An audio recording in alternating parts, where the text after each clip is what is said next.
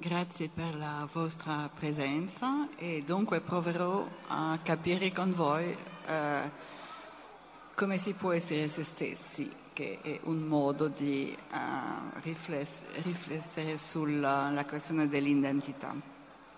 E dunque identità infelice, imbarazzo dell'identità, disagio identitario, enigma dell'identità, trappola identitaria, illusione identitaria, identità ambigue, ovvero mortifere, isteria identitaria, panico identitario. Questi termini sono tratti da titoli di libri dedicati da una decina di anni alla questione dell'identità. Tale parola possiede quindi chiaramente oggi delle connotazioni problematiche. Ecco perché è importante chiarire la nozione di identità mettendo in evidenza i benefici, perlomeno intellettuali se non politici e perfino psichici, che si possono trarre dal suo uso a condizione che sia ben pensato e per fare questo occorre evitare diversi ostacoli. Il primo ostacolo ad una chiara comprensione di che cosa sia l'identità è la tendenza a ridurla ad una dimensione politica. Ma questa tendenza va contro la storia stessa della nozione. In effetti, la problematica dell'identità è apparsa dopo la Seconda Guerra Mondiale nella ricerca americana, dapprima in psicologia, poi in antropologia e in sociologia. Le scienze sociali europee se ne sono appropriate a partire dagli anni eh, 70 con l'antropologia, in seguito la storia, la psicoanalisi, la psicologia sociale e la sociologia, come pure la filosofia. Ed è molto più tardi, all'inizio del eh, eh, XXI secolo, che fa la sua comparsa in politica con una connotazione piuttosto contrassegnata a destra, al punto che identitario è diventato oggi sinonimo di ultra-reazionario, almeno in Francia. Tuttavia, questa problematica è stata recentemente ripresa a sinistra sotto l'influenza soprattutto del comunitarismo americano con le rivendicazioni per la difesa delle minoranze essenzialmente razziali ma anche sessuali o religiose. Non è dunque possibile considerare la questione dell'identità come costitutivamente di destra o di sinistra. Tutto dipende dal contesto nel quale viene attivata.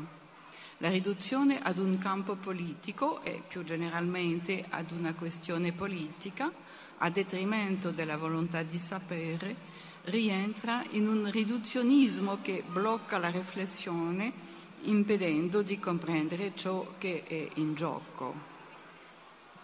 Un secondo ostacolo consiste nel considerare l'identità come una realtà oggettiva, atemporale, trascendente, che esisterebbe indipendentemente, indipendentemente dall'idea che ce, ne, che ce ne si farebbe. E la posizione tradizionale, essenzialista e metafisica, cioè teologica, ma una tale concezione è contraddetta da tre constatazioni. La prima constatazione è quella della temporalità che sottomette ogni identità al cambiamento. Questa dimensione temporale impedisce per esempio di concepire una nazione come una sostanza immutabile, quando invece è con tutta evidenza una entità storica. I lavori degli specialisti mettono bene in evidenza tale variabilità storica delle definizioni dell'identità di una nazione che inficia di fatto la concezione essenzialistica. Come spiega il sociologo Norbert Elias, bisogna considerare l'identità nella sua dimensione processuale esattamente come il tempo lo cito, l'identità non è tanto quella di una sostanza quando, quanto quella della continuità delle trasformazioni che conducono da un stadio a quello successivo. La seconda constatazione che, che è in contrasto con la concezione sostanzialistica, secondo la quale l'identità sarebbe una realtà preesistente, un dato di fatto, è la constatazione della sua dimensione narrativa e non più temporale, che implica non soltanto un processo piuttosto che una condizione, ma anche un racconto piuttosto che un fatto brutto. Alla temporalità si aggiunge pertanto la mediazione, la mediazione di una messa in forma in qualunque modo essa venga designata racconto come nel filosofo Paul Ricoeur, riflessività come nel sociologo Anthony Giddens o gioco linguistico come nel filosofo Ludwig Wittgenstein. Infine, una terza constatazione completa lo smantellamento della credenza ingenua in una realtà fattuale dell'identità e la constatazione della sua pluralità nella misura in cui è messa in evidenza la molteplicità delle definizioni dell'identità in questione. Diverse metafore sono state utilizzate per illustrare questo carattere instabile dell'identità, come il famoso zucchero filato di Erving Goffman, che definisce l'identità personale come una registrazione unica ed ininterrotta di fatti sociali che si fissa attorcigliandosi come dello zucchero filato, come una sostanza appiccicosa a cui si, si attaccano continuamente nuovi dettagli biografici. Ecco la definizione dell'identità da Erving Goffman. Sottomessa alla contingenze del tempo, del racconto e della pluralità delle concezioni, l'identità non ha niente di un fatto brutto, di una realtà preesistente all'idea che se ne fanno le persone e ancor meno di un'evidenza. Bisogna concludere pertanto che sarebbe solo un'illusione, come fece in particolare il sociologo francese Pierre Bourdieu, vorrebbe dire cadere nella trappola di un costruttivismo esasperato o di un postmodernismo ingenuo che non conosce altra alternativa di quella tra, fa, eh, tra fatti brutti e illusioni. In effetti, il fatto che la storia di una nazione o una biografia individuale siano dipendenti da un lavoro di narrazione, di riflessività, di ricostruzione, non implica per questo che ciò a cui fanno riferimento sia solo un'illusione artificiale o addirittura ingannevole. Utilizzato in una prospettiva critica, l'argomento della costruzione storica e sociale slitta dallo statuto di scoperta a quello di luogo comune, quindi di denuncia, con il costruito che diventa sinonimo di fabbricato nel senso di fittizio, dunque di inautentico, richiamandosi nel migliore dei casi ad una fiaba, ad un mito. Ma che resta di un mito una volta individuato come tale? Niente. Ed è proprio la conclusione che traggono i sostenitori del costruttivismo critico. Ciò che non ha né vera, né vera esistenza né autenticità, se ne può fare ciò che se ne vuole, modificarlo a piacere, sbarazzarsene o trasformarlo a proprio piacimento. E questo è il programma che è alla base più o meno esplicitamente di ogni riduzione della nozione di identità ad un semplice discorso sottomesso alla, alle contingenze della temporalità, del racconto e della variabilità dei punti di vista, l'eliminazione dovuta ad inconsistenza.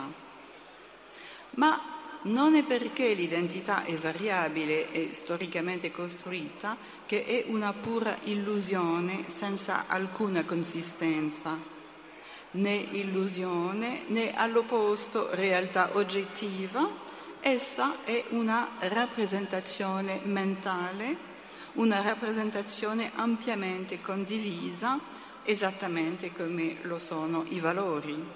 Per esempio, trattandosi dell'identità nazionale, questa è una rappresentazione che si fanno gli individui di ciò che è o di ciò che deve essere un paese, dunque un'idea nel senso cognitivo come pure un ideale nel senso normativo. Benché evolutiva e inegualmente condivisa, tale idea è non di meno strutturata, basata su caratteristiche oggettive che possono essere descritte e analizzate.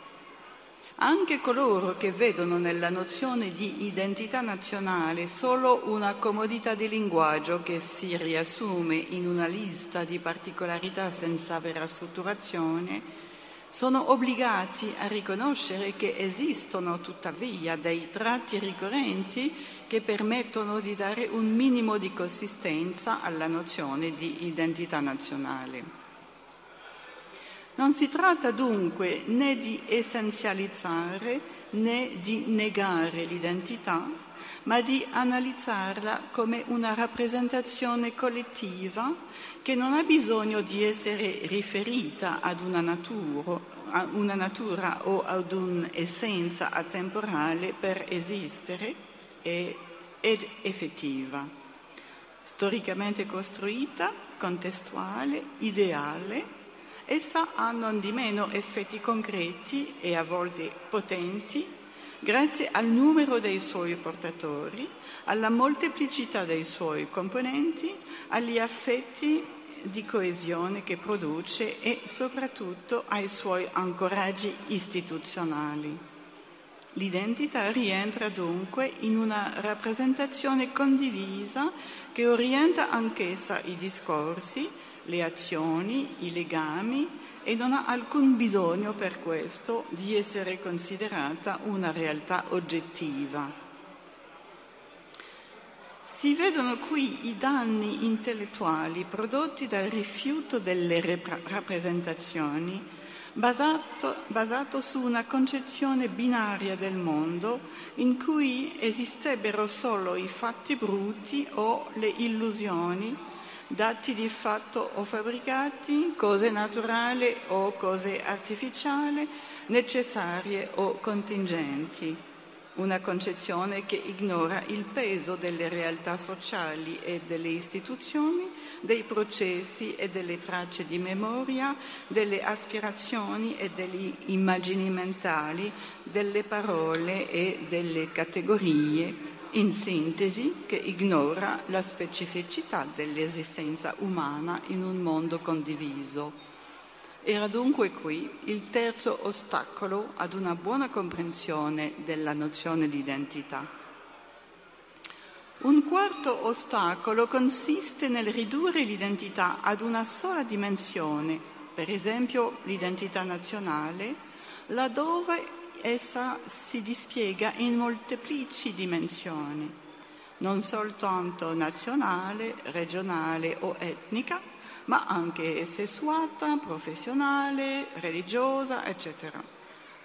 Anche se la questione della nazionalità costituisce un punto di riferimento fondamentale, l'identità individuale è lungi da ridurvisi Essa si articola in una pluralità di altri punti di riferimento che rientrano ugualmente nella definizione individuale grazie all'appartenenza ad un collettivo, che può essere un collettivo di età, che riguarda l'identità generazionale, giovane, vecchio, adolescente, cinquantenne, un collettivo di sesso, che riguarda l'identità sessuata, uomo o donna, a cui alcuni pretengono oggi di aggiungere transgenere, un collettivo di religioni che riguarda l'identità confessionale, cattolico, protestante, ebreo, musulmano, o un collettivo di status matrimoniale che riguarda l'identità civile, sposato, celibe, divorziato, un collettivo di stato occupazionale che riguarda l'identità professionale, operaio, impiegato, casalinga, eccetera. Sono questi i punti di riferimento fondamentali che definiscono per i sociologi e gli statistici i parametri sociodemografici in funzione dei quali sono costruiti i campioni rappresentativi che permettono le ricerche tramite sondaggi. Si possono aggiungere dei collettivi più fluidi, più instabili o più informali, quali la condivisione di uno stesso livello di ricchezza, ricco, povero, di una posizione politica, socialista, liberale, di un livello di studi, diplomato liceale, diplomato di scuola superiore, dottore, di un'attività del tempo libero, escursionista, chitarrista, di una qualità, onesto, intelligente o ancora di una preferenza sessuale, eterosessuale, omosessuale. Il passaggio da questi indicatori identitari più informali ai parametri quasi ufficiali dell'età, del sesso, eccetera, si manifesta spesso attraverso lo slittamento dell'aggettivo al sostantivo che indica che una situazione, una pratica o una preferenza forma un collettivo quasi istituito. Non si è soltanto giovane, ma un giovane che appartiene dunque alla categoria dei giovani, la quale diventa uno strumento di definizione identitaria e non più soltanto una descrizione della personalità. Ma la pertinenza di questi differenti parametri identitari dipende dal contesto nel quale un individuo è condotto a definirsi un formulario di stato civile metterò, metterà sullo stesso piano il sesso, l'età, lo status matrimoniale, la nazionalità. Nell'ambito di un sondaggio d'opinione, la professione e spesso il livello di studi saranno delle informazioni obbligatorie e se si avranno più possibilità di dirsi sono italiano quando si è in vacanza all'estero, rispetto a quando si cena a casa, a casa eh, la, eh, alla sera.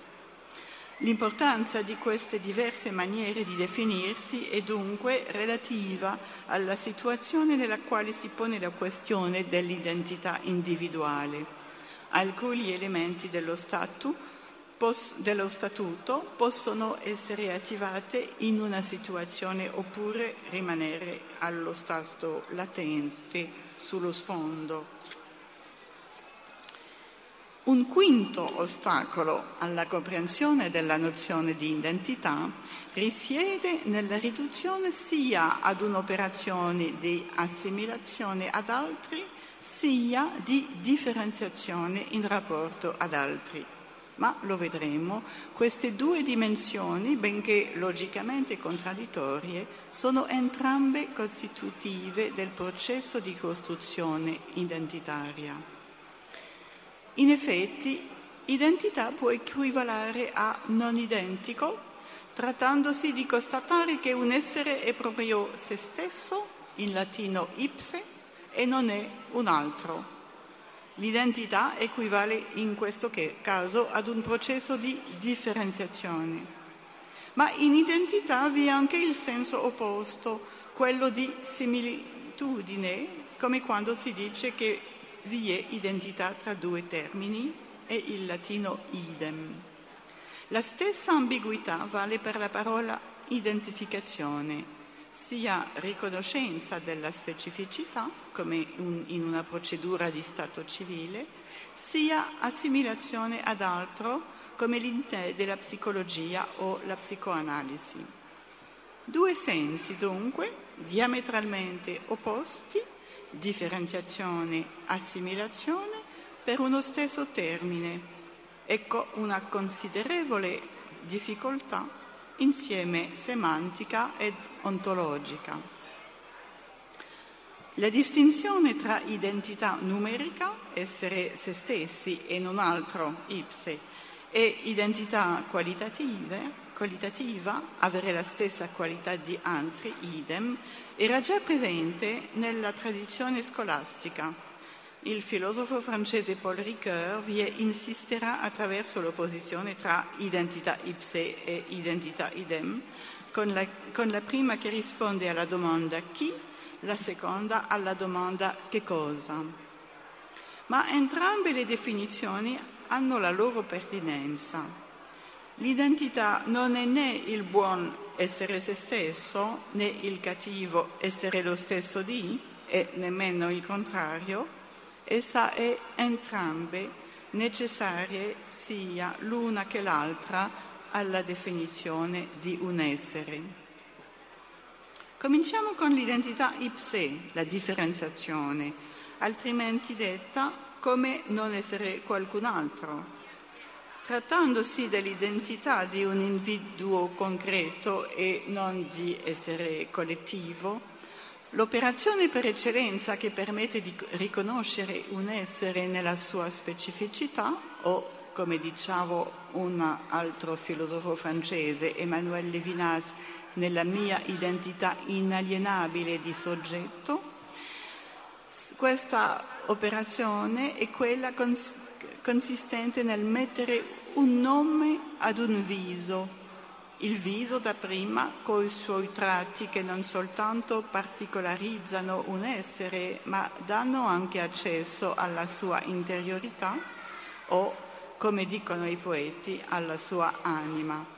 E poi il nome proprio che secondo Paul Ricoeur si limita a singolarizzare un'entità non ripetibile e non divisibile senza caratterizzarla, senza significarla sul piano predicativo, dunque senza dare su di essa alcuna informazione.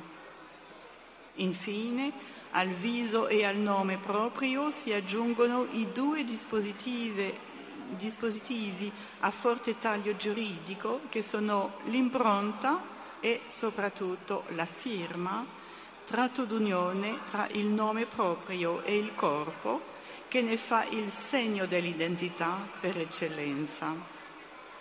È così che ogni soggetto umano si differenzia da un altro per la propria identità numerica o identità ipse quali che siano del resto le caratteristiche che può condividere con altri. Tali caratteristiche non definiscono nemmeno il chi, ma il che cosa, in altre parole, di che cosa, di quali qualità è costituito un essere? Qual è la sua identità, nel senso questa volta dell'assimilazione ad altri esseri che possiedono le stesse proprietà, per esempio l'identità italiana.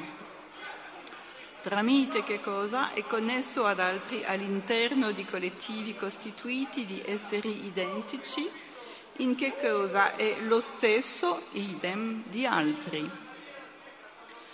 Contrariamente alla precedente, questa identità passa per molteplici indicatori che possono essere non più il nome proprio, ma dei nomi comuni, dei verbi, degli aggettivi. I nomi comuni che possono qualificare un'identità sono numerosi, un italiano, un uomo, un celibe, un ingegnere, un dottore, eccetera.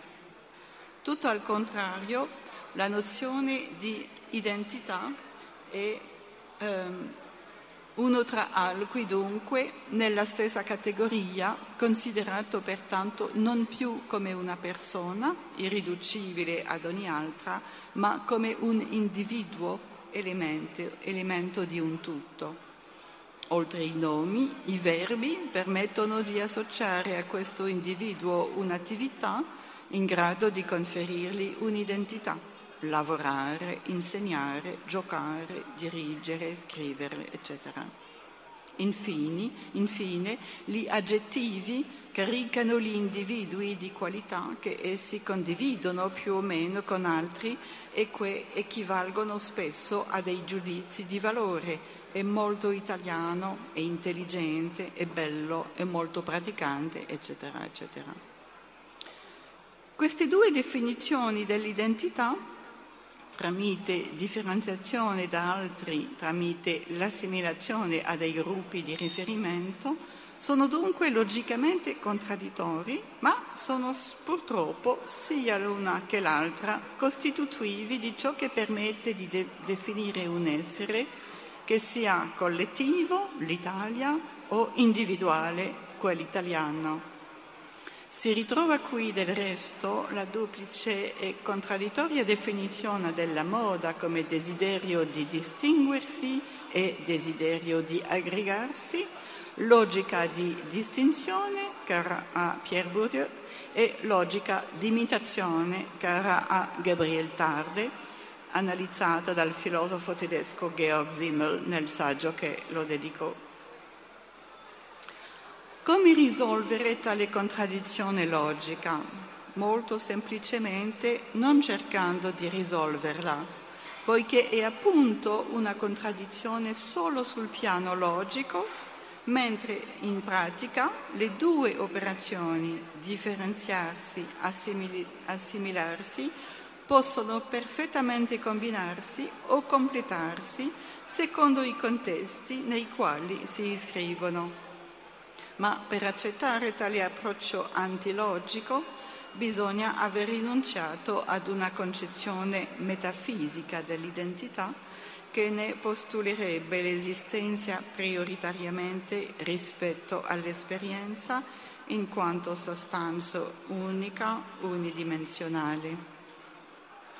Tutto al contrario, la nozione di identità è capace di spiegare i propri usi effettivi solo a condizioni di essere plurale, contestuale, variabile secondo le situazioni, dunque spinta a capovolgersi dall'identità ipse all'identità idem o dall'insostibilità della persona all'equivalenza degli individui.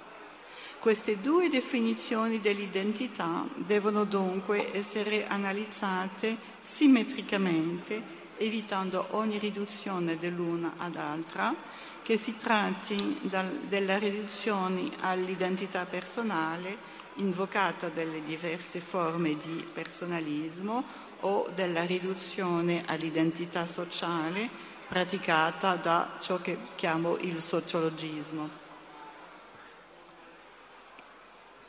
Un sesto ostacolo è la riduzione dell'identità ad un blocco omogeneo e definito una volta per tutte è chiaro però che, al contrario, l'identità si dispiega secondo diversi stati più o meno interni o esterni dall'identità personale all'identità sociale. Ma tale concezione binaria è essa stessa problematica, poiché tende ad opporre il sociale all'individuale come la rappresentazione all'autenticità il ruolo alla sincerità, l'artificiale al naturale, il superficiale al profondo, l'immagine alla realtà. E questo dualismo disconosce però due realtà fondamentali. Da una parte l'identità non è fatta soltanto di ciò che il soggetto percepisce o presenta di se stesso, ma anche di ciò che gli è rinviato da altri, ciò che chiamo la designazione. D'altra parte, esiste nel soggetto stesso una scissione tra due immagini di sé, una volta verso se stessi, l'autopercezione, l'altra volta verso gli altri, la presentazione.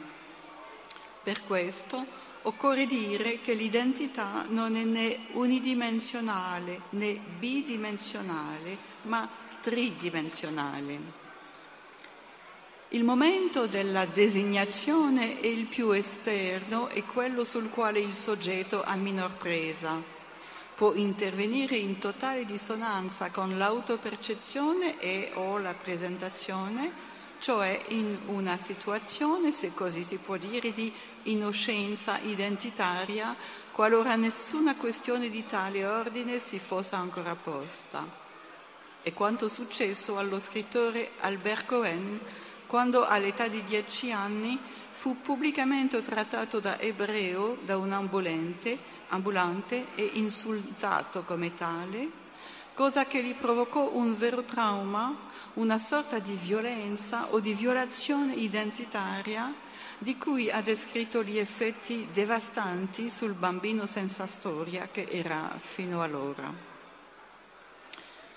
Parallelamente alla dimensione interazionale, i passanti, i colleghi di lavoro, gli amici, i congiunti, i membri della famiglia, la designazione può anche essere istituzionale. Così un foglio delle tasse, un formulario amministrativo possono portare qualcuno alla felicità di vedersi qualificare di scrittore, per esempio, o al contrario gettarlo nello sconforto di non arrivare a riconoscersi in una qualificazione giudicata troppo prestigiosa. Ridotte a routine spersonalizzate, standardizzate, le identità di carta sono non di meno una dimensione fondamentale dell'esperienza identitaria che si lascia facilmente dimenticare quando le cose vanno da sé ma si ripresenta al soggetto, a volte brutalmente, in caso di dissonanza.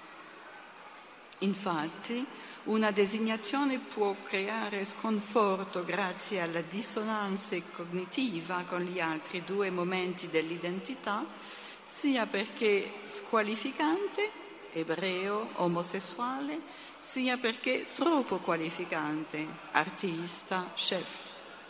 Al contrario, essa può anche per fortuna porre il soggetto nella situazione agevole di una coerenza tra lo status che gli è riconosciuto e quello che lui percepisce e cerca di mostrare di sé. Il secondo momento dell'identità, come detto, è la presentazione. Per quel che la riguarda, il rischio sarebbe ancora, ancora, di ridurre a questo solo momento la configurazione identitaria come se bastasse dichiarare qualche cosa di se stesso perché questa dichiarazione sia accettata, riconosciuta, confermata da una designazione concordante Così durante l'ultima guerra gli ebrei cercavano di farsi passa, passare per cristiani facendosi fare delle false carte d'identità o camuffando un accento straniero. Quanto all'eventuale discordanza tra presentazione e autopercezione, essa è frequente in caso di stigmatizzazione del parametro considerato omosessuali spinti a dissimulare la propria vita sessuale, cattolici che continuano ad andare a messa quando hanno perduto la fede, illetterati che fanno sembiente di saper leggere. Ci sono tuttavia dei casi estremi.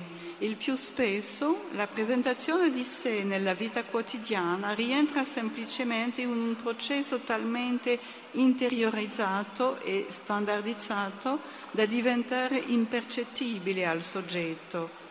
Essa non implica dissimulazione o menzogna, ma costruzione di sé, lavoro sulla propria immagine modi di parlare, di, vesti, di vestirsi o di truccarsi, tutte le innumerevoli messe in forma in cui si giocano sottilmente e a volte a malapena in maniera cosciente le microstrategie strategie con le quali ciascuno tenta di far coincidere tramite la presentazione di sé la designazione da parte di altri alla quale si espone per il semplice fatto di vivere in società e la propria percezione di ciò che egli e di ciò che vorrebbe essere. Essere detto, dirsi, sentirsi, italiano, scrittore, ebreo, omosessuale, se i primi due di questi tre momenti dell'identità, designazione e presentazione, sono abbastanza facilmente accessibili all'osservazione, Contra- il, al contrario, la terza dimensione, l'autopercezione, offre solo poche prese. Essa in effetti non è una semplice relazione di sé a sé. La mediazione dello sguardo altrui è necessario perché si ponga la questione dell'identità che altrimenti si dissolve nel va da sé, il flusso senza storie dell'esistenza quotidiana. L'autopercezione si manifesta solo a condizione di un raddoppiamento riflessivo che porta il soggetto a far ritorno su di sé.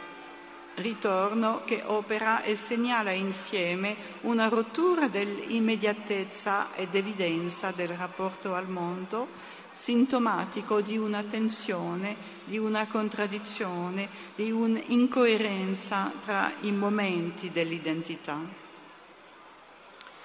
Ciò vuol dire che l'espressione, l'espressione di un'autopercezione, di un sentirsi tale o tal'altro, accompagna probabilmente uno stato critico, una non conformità tra i tre momenti della configurazione identitaria.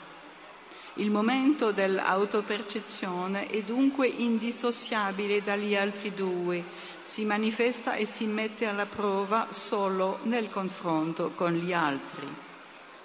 Ciò che sarebbe pura soggettività è accessibile solo nello, nella e attraverso la presenza del soggetto in un mondo abitato di altri esseri. È per questo che l'indissolubilità tra il momento soggettivo dell'identità autopercepita ed i momenti oggettivi che sono l'identità presentata dal soggetto agli altri e l'identità rinviata dagli altri, questa indissolubilità impedisce di porre come prima e fondatrice l'autopercezione, cioè l'identità per sé, l'identità sentita. Autopercezione, presentazione, designazione. Questi tre momenti occupano una posizione specifica sull'asse interiorità-esteriorità. L'autopercezione è il momento più interiore, dato che si tratta di una relazione di sé a sé mediata dal linguaggio e dall'interiorizzazione dello sguardo altrui. La presentazione è un momento intermedio poiché si tratta dell'immagine offerta ad altri dal soggetto. La designazione è il momento di più grande esteriorità, essendo il ritorno della propria immagine data al soggetto dagli altri. Si vede così il carattere centrale della presentazione. Essa è ciò che, evolvendo sull'asse del grado di interiorità, permette al soggetto di costruire un po' coerenza tra l'interiorità dell'autopercezione e l'esteriorità della designazione. Designazione da parte di altri, presentazione per gli altri, autopercezione da sé a sé. Distinguere questi tre momenti dell'identità permette di cogliere tutta la sottigliezza dei giochi identitari attraverso i quali il soggetto può manipolare tramite la presentazione di sé la propria designazione da parte di altri, ma può vedere anche la propria autopercezione alterata da questa designazione che la porta forse a modificare ancora la propria presentazione, eccetera. Sentirsi, dirsi e, o essere detto, altri esempi, italiano, scrittore, ebreo, omosessuale, non rientrano nelle stesse operazioni, non fanno ricorso alle stesse risorse. Tre, questi tre momenti sono non di meno indispensabili al sentimento di identità mentre la loro eventuale discordanza è fonte di tensioni, di sofferenza, di conflitti. Ecco che cosa, in conclusione, deve orientare la nostra attenzione verso una proprietà fondamentale dell'identità, il fatto che essa si manifesta solo quando fa problema Così un matrimonio può comportare dello scompiglio nel rapporto dei membri di una famiglia con il collettivo, che è la linea o la cellula familiare. La rivelazione di atti delittuosi commessi da prelati può comportare dello scompiglio nel, rapporti, eh, nel rapporto tra i praticanti di una religione con il loro collettivo di riferimento e i cambiamenti di modi di vita indotti dall'arrivo di stranieri possono comportare dello scompiglio nel rapporto dei membri di un popolo con la propria cultura, concepita sia come ciò che essi considerano specifico della propria identità collettiva, autopercezione, sia come ciò che selezionano come il più adatto a valorizzarla, presentazione, sia ancora come l'immagine che gli osservatori stranieri inviano loro, designazione. Niente identità quindi senza crisi di identità. Ancora queste, eh, più ancora che per queste entità collettive che sono i popoli o le culture, questa regola si verifica a proposito degli esseri umani le cui crisi di identità, in occasione delle quali scoprono che hanno un'identità, se no diverse identità, sono particolarmente problematiche per il fatto di dispiegarsi secondo le tre dimensioni de, dell'autopercezione, della presentazione e della designazione. Allo stato normale i tre momenti dell'identità sono ben collegati gli uni con gli altri, senza contraddizione, senza incoerenza. L'identità è quindi qualche cosa a cui non ci si pensa nemmeno.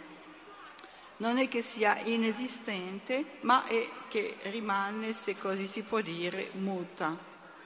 Inoltre, ogni dissociazione tra l'autopercezione, la presentazione e la designazione apre una crisi identitaria che non può essere percepita come tale, ma si spiega purché la si analizzi alla luce di questo modello che ho proposto. Pensiamo per esempio al caso dei transessuali portati a profondere enormi sforzi corporei come pure giuridici, per fare coincidere attraverso la propria presentazione di sé i due momenti dell'identità sessuale che sono la loro, desi- la loro, designazione come uomini e la loro autopercezione come donne o il contrario. Queste crisi identità possono capitare in diversi momenti di una vita in occasione di eventi apparentemente insignificanti, un compleanno, commenti sprezzanti, a volte attesi, un cambiamento di status professionale o matrimoniale, a volte traumatici, un incidente, un conflitto di lealtà.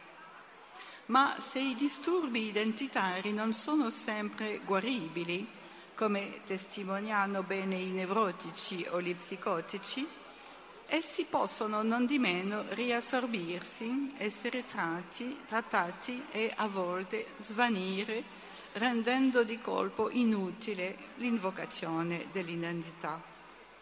Tentativi di delimitazione di sé, di armonizzazione di sé, di valorizzazione di sé, tutte tecniche di riparazione identitaria più o meno efficaci ma raramente identificate come, qua, come tali.